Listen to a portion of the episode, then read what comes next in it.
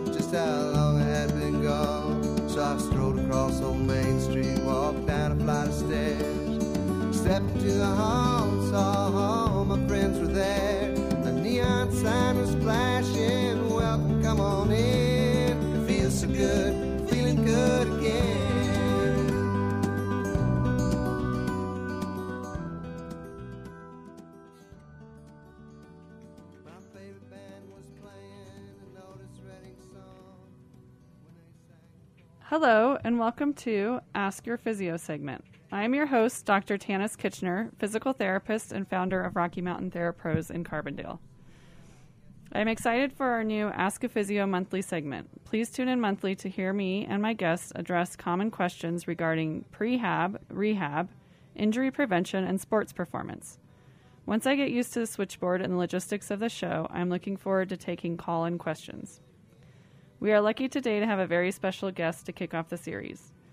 Please join me in welcoming TJ David, professional runner, running coach, and one of the founders of Microcosm Coaching.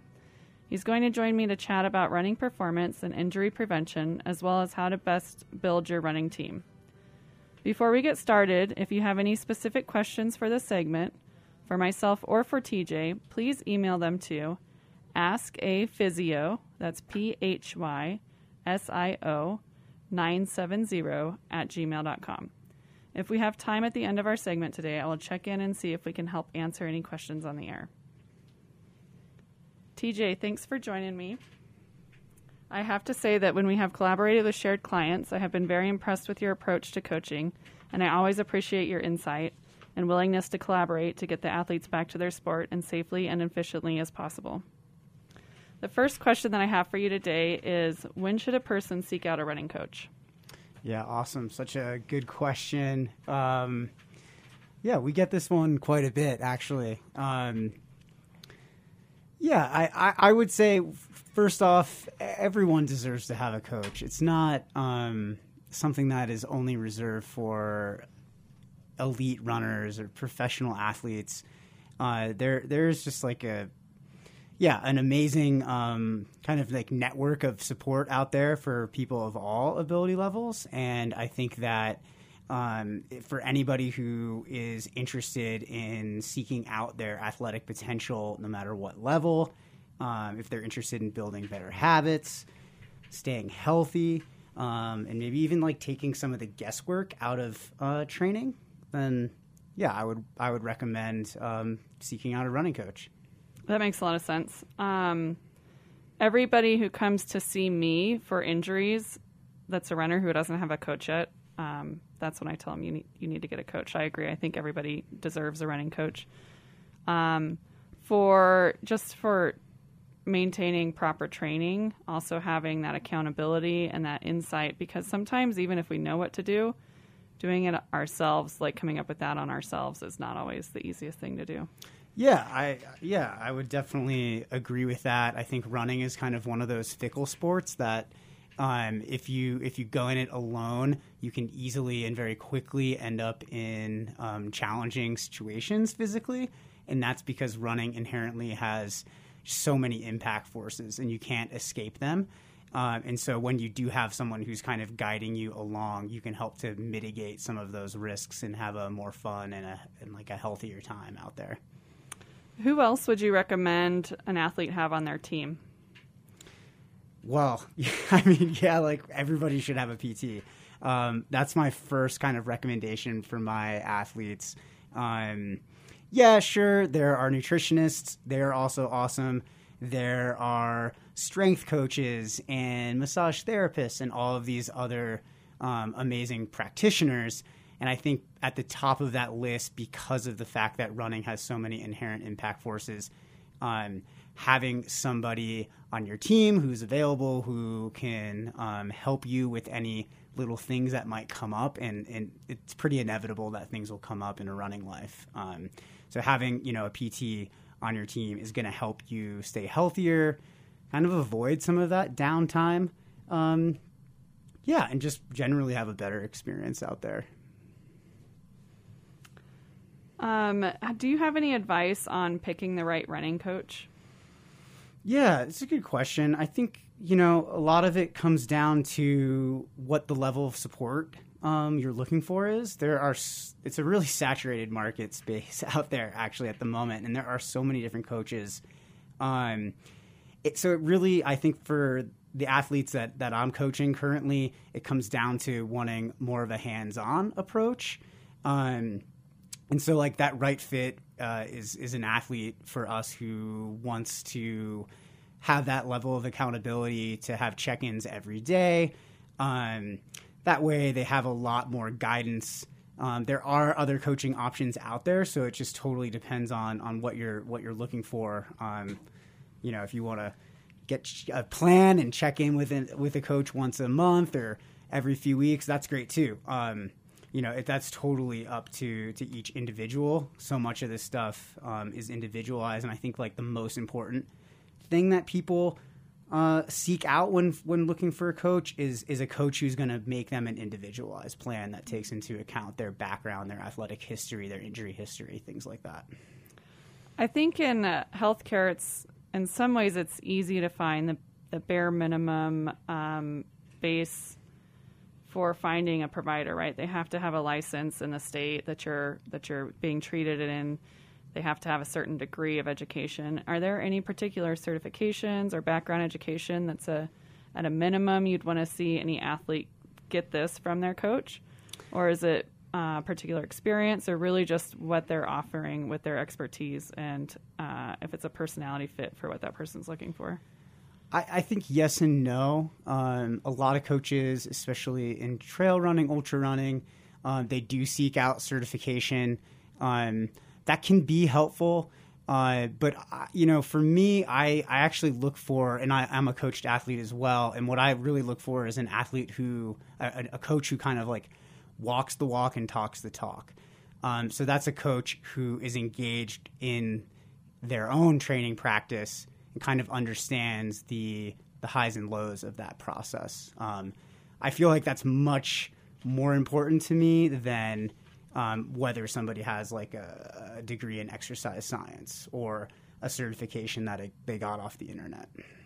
I see, uh, and you and Zoe both training um, and coaching other athletes that that pays off big dividends. Um, both the understanding from an athlete's perspective and also the athletes get to watch your progress and see the things that you're going through and it really helps build that rapport i think between the two. Yeah I, I would definitely agree with that absolutely. I think the one caveat to that is it's really important not to coach from experience. Yes i'm highly experienced. Um, it's it's also important to have the I would call it like the book knowledge, the fundamentals, the understanding of training uh, methodology, as well. If I was to coach every athlete the way that I'm coached, or it wouldn't necessarily work out for every athlete. Um, so it could become a really uh, risky endeavor, I think. Right. There's certainly two ends of the skill set that you need to meld, right? You've got the, the running skill set and you have the coaching skill set and the background knowledge that blends all of that together. Is there anything that you would recommend in particular if you've got a client, um, maybe who's not even in this area, who needs to seek out a PT. Is there anything in particular you advise them to do to pick out the right provider for them? Yeah, I think that can be really tough actually with the athletes that, you know, that we coach. We see them um, yeah, go from each it's kind of a process of experimentation almost trial and error where they will seek out a pt they'll they'll look at their credentials oh great this is a pt in my area it's covered by my insurance and then they'll pick that PT right away, uh, and then f- later figure out, oh, this wasn't a great match for a number of different reasons.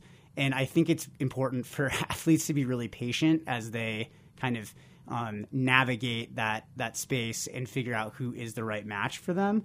Uh, in in my experience, practitioners that are are kind of like that meet like a basic kind of like criteria. Uh, one, it's it's you've got to pick somebody who's a good listener. Um, I think that it's just really really important to have somebody who can mirror your your goals back to you who can who is able to really understand kind of what you're coming from whether if your goal is to get back to a healthy place or if your goal is to maybe work on an area of weakness that you've kind of uncovered in in, in your training. Um, all of that said the other piece to that is I think that it's really important for runners to be matched up with PTs who understand running, the biomechanics, the impact forces as well. Mm-hmm.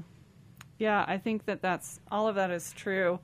Um, I have the same struggle when I have to refer friends or family to PTs that aren't in my area um, because we're all so very different, um, both in skill set and in personality and approaches.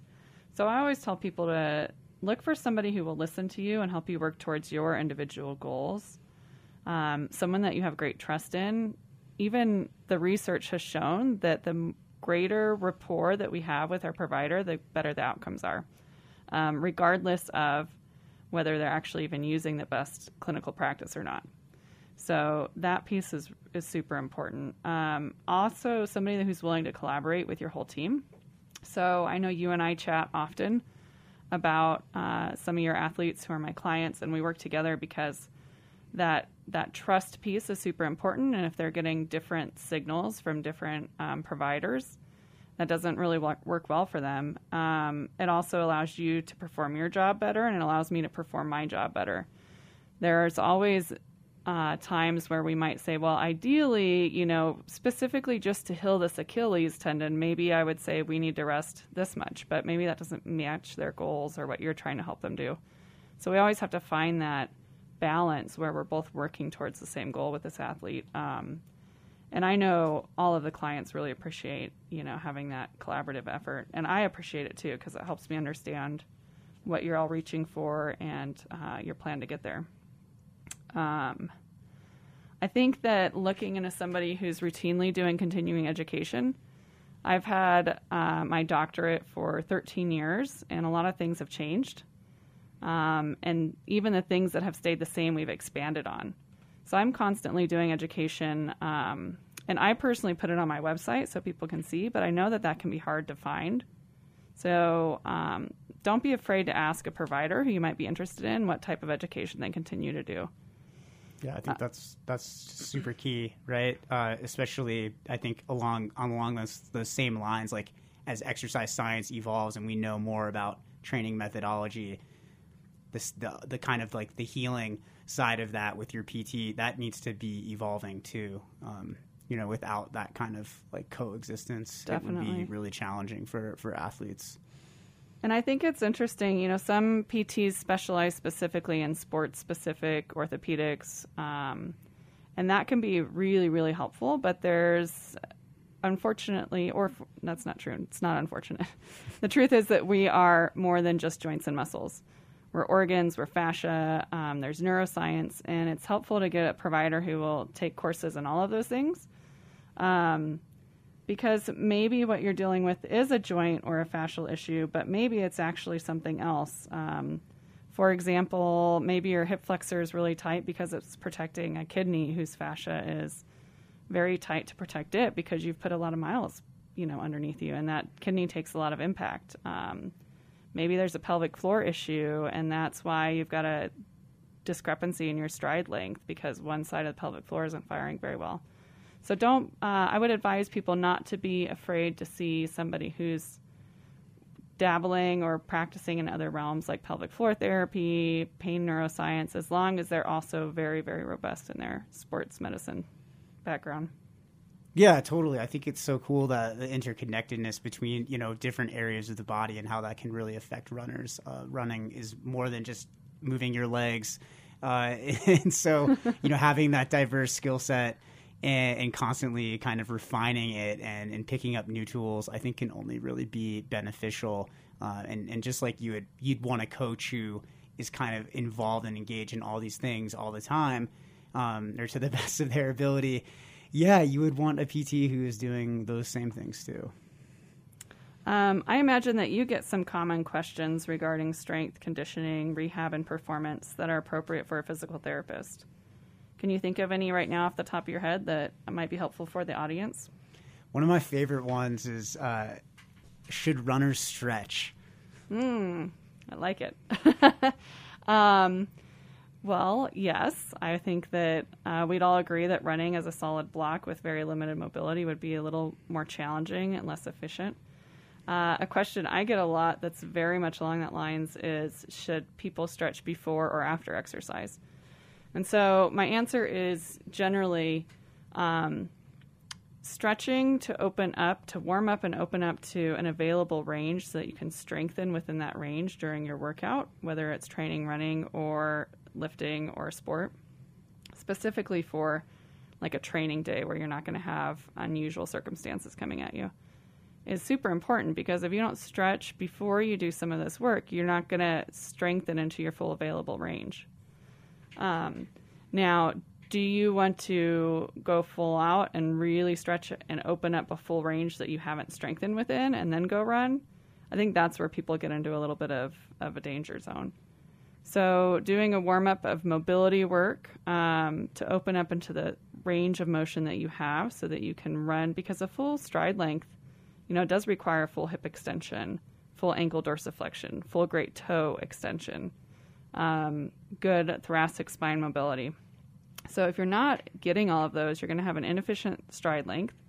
You're going to put some of your muscles at a disadvantage to actually fire. Um, you're going to put a disadvantage to the rib cage and the thoracic spine to get good breathing mechanics, which is super important.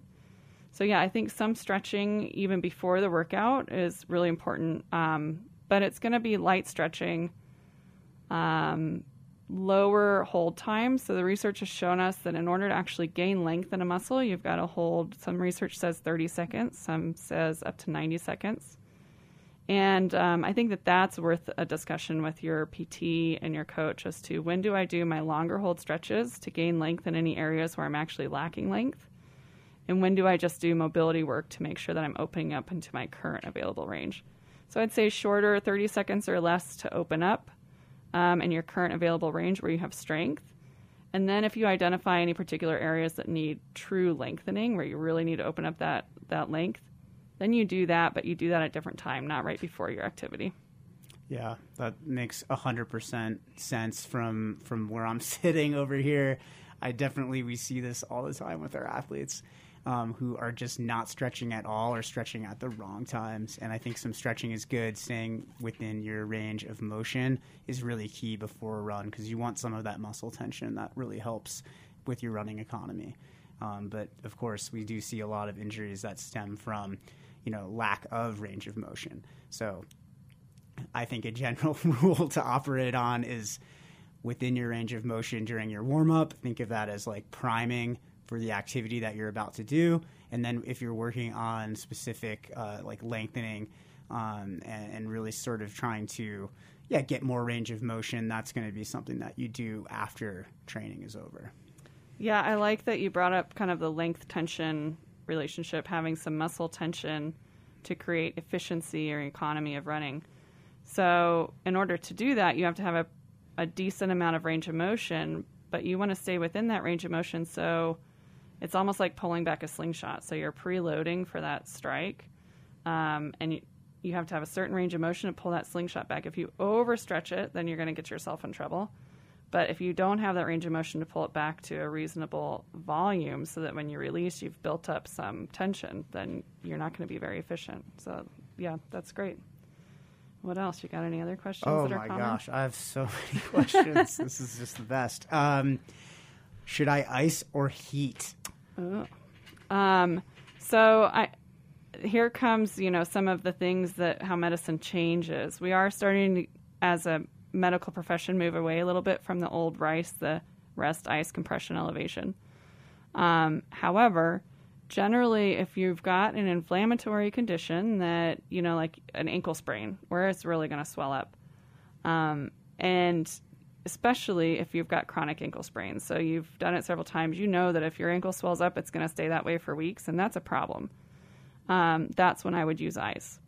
So anything that's inflammatory that you want to knock down the inflammation as quick as possible. Now, there is some concern people don't want to take ibuprofen or ice because they think it's going to affect the healing cycle. Um, your body's still going to you're still going to have a minimal amount of swelling. Your body's still going to send in all the new cells. Um, it's going to send in the cells that eat up all the damaged material and cells to lay down new material just fine, even with icing it. What it's going to do is try to keep it out of that chronic inflammatory process so that you can actually move on to the next part of the healing phase. So, anything that's an acute injury that might lead to swelling, you want to ice. If it's muscle pain um, or tightness, then it's really your preference. Um, I don't know of any research that says that heat is better than ice in certain circumstances, other than um, if you're one who really relaxes to heat that's what I would use, as long as there's no swelling that you're trying to manage. Um, heat brings in more blood flow um, through vasodilation, and cold pumps blood flow out through vasoconstriction. But there is a um, like a back end effect when you take the ice off. It helps bring in more blood flow then too. So that's why I don't get concerned about impairing the healing process using ice. Awesome. Yeah. And I, I think just maybe a follow up um, on that is if an athlete, I'm kind of thinking like a, a hamstring issue, mm. there's some soreness and it kind of feels like limited range of motion. Is that a moment where you would say, you know what, heating might be might be better. You're going to get some more blood flow. You might be able to kind of work um, and get some extra range of motion there if you gently stretch, or it's like, no, we don't want to stretch that. Actually, that can really cause issues. We should ice that, or we should just leave it alone. That's a great question. Hamstring is such a unique area. Um, generally, a muscle strain, it's safe to heat. And um, what I would do is I would stretch a little bit less than the range of motion you have on the other side because if it is a pull of the muscle, we don't really want to stretch into it too much, but we want to keep it mobile. So you can always use your other side as a guide to make sure you're not overstretching because you happen to have heat on. Um, the other thing about a hamstring sprain in particular is that your sciatic nerve runs through there. And so if you have caused some micro tears in the area, um, as your body sends a new tissue to set up and heal that area, it can end up with some small adhesions around the sciatic nerve. And so doing nerve uh, glides, having somebody show you how to do nerve glides lightly in that area can help decrease your risk for future injury because hamstrings are a super uh, common recurrent injury, and that's part of the problem is that our hamstrings stay tight to protect that sciatic nerve that's been tethered a little bit. Um, all of that to circle back to uh, nerves that are angry don't really like ice. So um, in that circumstance, I don't think you're going to go wrong if the person says, Hey, I really actually prefer ice. It's giving me a numbing effect, which feels really good. So it'll give you that analgesic effect. But the average person is going to respond better to heat in that area. But yeah, you don't want to overstretch a hamstring tear. Makes perfect sense to me. Hope it does to the audience too. Uh, and maybe one more follow up. We'll just keep using this hamstring illustration because I think that's such a common area of um, of injury for athletes. Um, when to strengthen an area um, that might be strained or injured, and when to, yeah, maybe work on other things like mobility first. These are great questions. Um, so generally, there's always exceptions, and generally, we're going to be strengthening after you have pain-free, full pain-free range of motion um, and full pain free motion against gravity with just your body weight. That's when we're going to start throwing on some load. Um, and depending on what what type of damage you had, if you actually did damage the muscle or the tendon, then maybe we do low loads. In my clinic, I use blood flow restriction training so that we can get really good physiological changes with low loads, which means there's lower stress to the tissue. Um, but yeah, generally after they have full pain free range of motion, uh, full pain free range of motion against gravity with body weight, there are some exceptions where we know that tendon requires some load for healing. So occasionally um, we will start strengthening a tendonitis area uh, against load even before it's pain free, but that would be a case by case um, decision with the PT and the coach. Awesome. Great. Um, so we're getting close. Anything, any other particular questions that you wanted to hit before we start wrapping up? No, I think if that's, yeah, I think that was great. Okay. Um, I really appreciate you coming in. I really see the value in all of the athletes having some access to coaching, and I hope that this inspires some folks to reach out for some coaching. If you have any other further questions and you want to reach out to myself, Tanice Kitchener, you can email ask a physio, that's P H Y S I O, at gmail.com. And TJ, why don't you tell them your email address? Yeah, we're at uh, microcosmcoaching at gmail.com. And uh, our website is also microcosm coaching.com. Thank you all and have a lovely evening. Stepped into the hall, saw all my friends were there. A neon sign was flashing, welcome, come on in. It feels so good,